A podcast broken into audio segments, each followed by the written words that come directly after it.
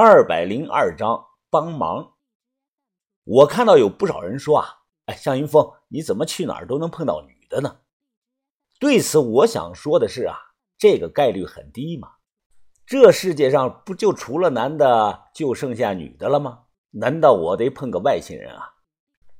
言归正传，哎，突然出现了个女孩，我抬头盯着她看，看了那么一两分钟。这个女孩啊，她气质很洋气。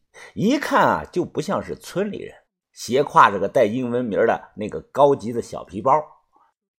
阿尼萨西欧，他脸上挂着笑啊，第二次弯腰跟我打着招呼：“你，你在跟我说话呀？”我起身指了指自己，他抓着小皮包点点头：“哎，你是外国人啊？会说英格 h 啊？”他扑哧的一声笑了，哎，被我给逗笑的。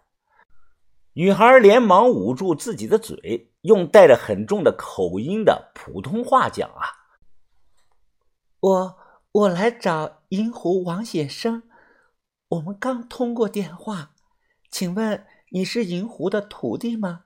能带我过去吗？”“啊，yes，啊，go me。”他呢，就是要我们帮忙找那个祖坟的。我纳闷了，老田怎么会认识这种人呢？领着他回到院里，我大声的喊：“把头，把头，有人找你，说给你打电话了。”啊，是秦姑娘来了，你比咱们约的时间快了一天呐！把头出来呀，热情的将人迎进了屋。他背的包我不认识牌子，但应该能值上万块钱。我觉得呀，有些不可思议，这样的家庭祖坟怎么会找不到了呢？你叫秦啊，我叫秦文。把头点头说道：“哦，是你奶奶找的田三九吧？你们是怎么认识他的呀？”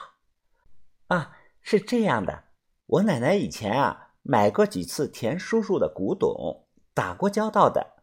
田叔叔说呀，你们很有能力，也刚好在洛阳，说不定可以帮到我们的。哎，奶奶正聊着。从门口走进来一位老妇人，目测年龄啊比把头小那么几岁。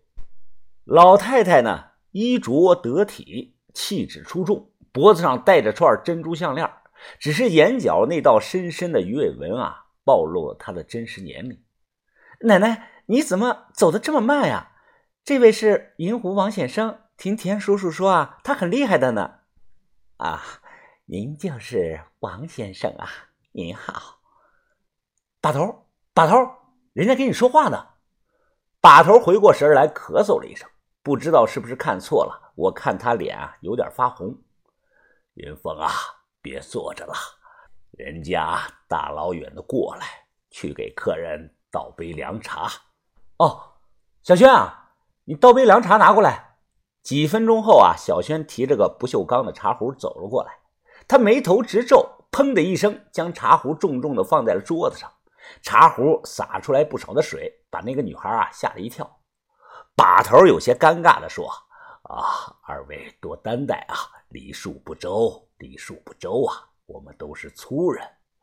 另外啊，关于你们家的祖墓，能否具体的讲讲啊？”戴珍珠项链的这个老太太啊，坐姿很正，说话是轻言细语，语气十分的温柔。虽然老了，但给人一种大家闺秀的感觉。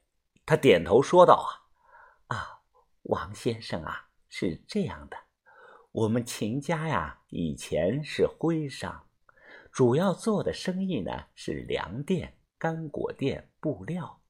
一九五二年呀，我和父亲移居到了韩国。这么多年过去了，我包括我的父辈们。”都不曾放弃找到老秦家祖坟，我们每隔几年抽空就会来洛阳寻找一次。把头放下茶杯，皱着眉问道：“徽商，徽商怎么死后埋到了洛阳呢？又怎么会找不到呢？当年没立墓碑吗？你们都没上过坟？”老太太摇摇头，眼神落寞。王先生啊，你有所不知，我高祖名叫秦银钱，是康熙二十七年生人。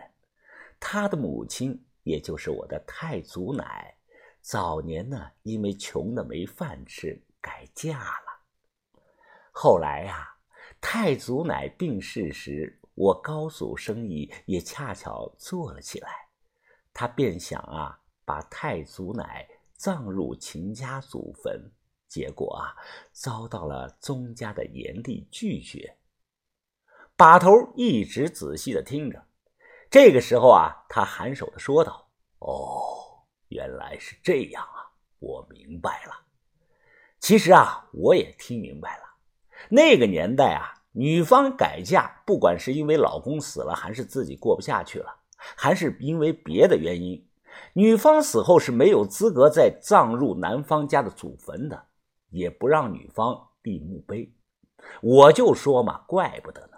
以前大的徽商、晋商在南方都有宗族墓葬群，怎么会有一两个人孤零零的跑到北方的洛阳来？原来啊，当年是被宗家赶出来的。老太太叹了声气，继续的说道：“，后来呀，没有办法。”我高祖听说邙山的风水好，便把我太祖奶埋到了这里。他自己百年后啊，也选择了留在太祖奶的身边。说完这段话，老太太看向了窗外，那里啊，只能看到一望无际、绿叶青葱的北邙山脉。她看了好久，眼睛渐渐的有些水汽，因为啊。宗家不让立墓碑，后来又遇到了战乱，我们秦家险些绝后啊！如今过去了三百多年，早已是物是人非，找不到原来的地方了。老太太隔着窗户伸手指着大山，山上有一个上林村，我小时候和父亲在那个村子里住过。就是为了找高祖的坟墓，后来一直住到了一九五一年，我们才离开，移居到了韩国。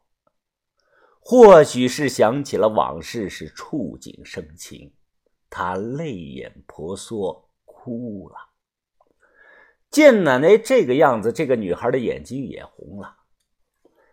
王先生啊，你们是专门道专业的历史学家。请你们啊，一定要帮帮我。先前说的报酬，你放心，只多不会少的。我们已经找了整整三代人了。我端起杯子喝了口水，心想：这该怎么下手呢？这可比单盗一个墓要难得多呀！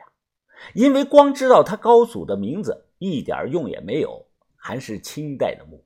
清代墓我们很少动，一来呢不值钱，二来呢不好找。大妹子，噗我一口水喷了出来，没事我喝太快呛着了。把头瞪了我一眼，转头又说：“大妹子，还有没有别的信息呀？比如说，大概是葬在邙山北，还是邙山南，还是？”葬在中部一带啊！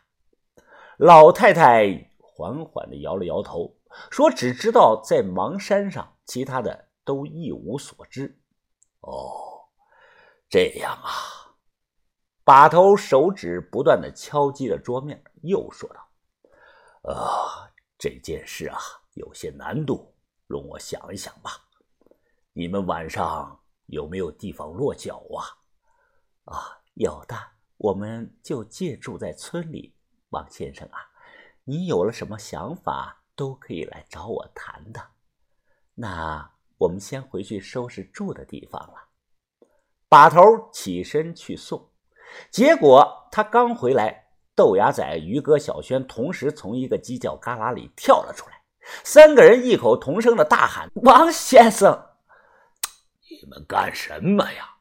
没大没小了，是不是？”都给我坐好！我了解豆芽仔啊，他向来是口无遮拦，想起来什么就说什么。他坐下来大笑的说道：“ 把头啊，你还没结婚呢，要不把这个老太太支到手算了？人家可是徽商的后代呀，大家闺秀不缺钱的。那样，哎，你以后哎也不用再下墓了。剩下我们徒弟四个，哎，自个儿去取经算了吧。”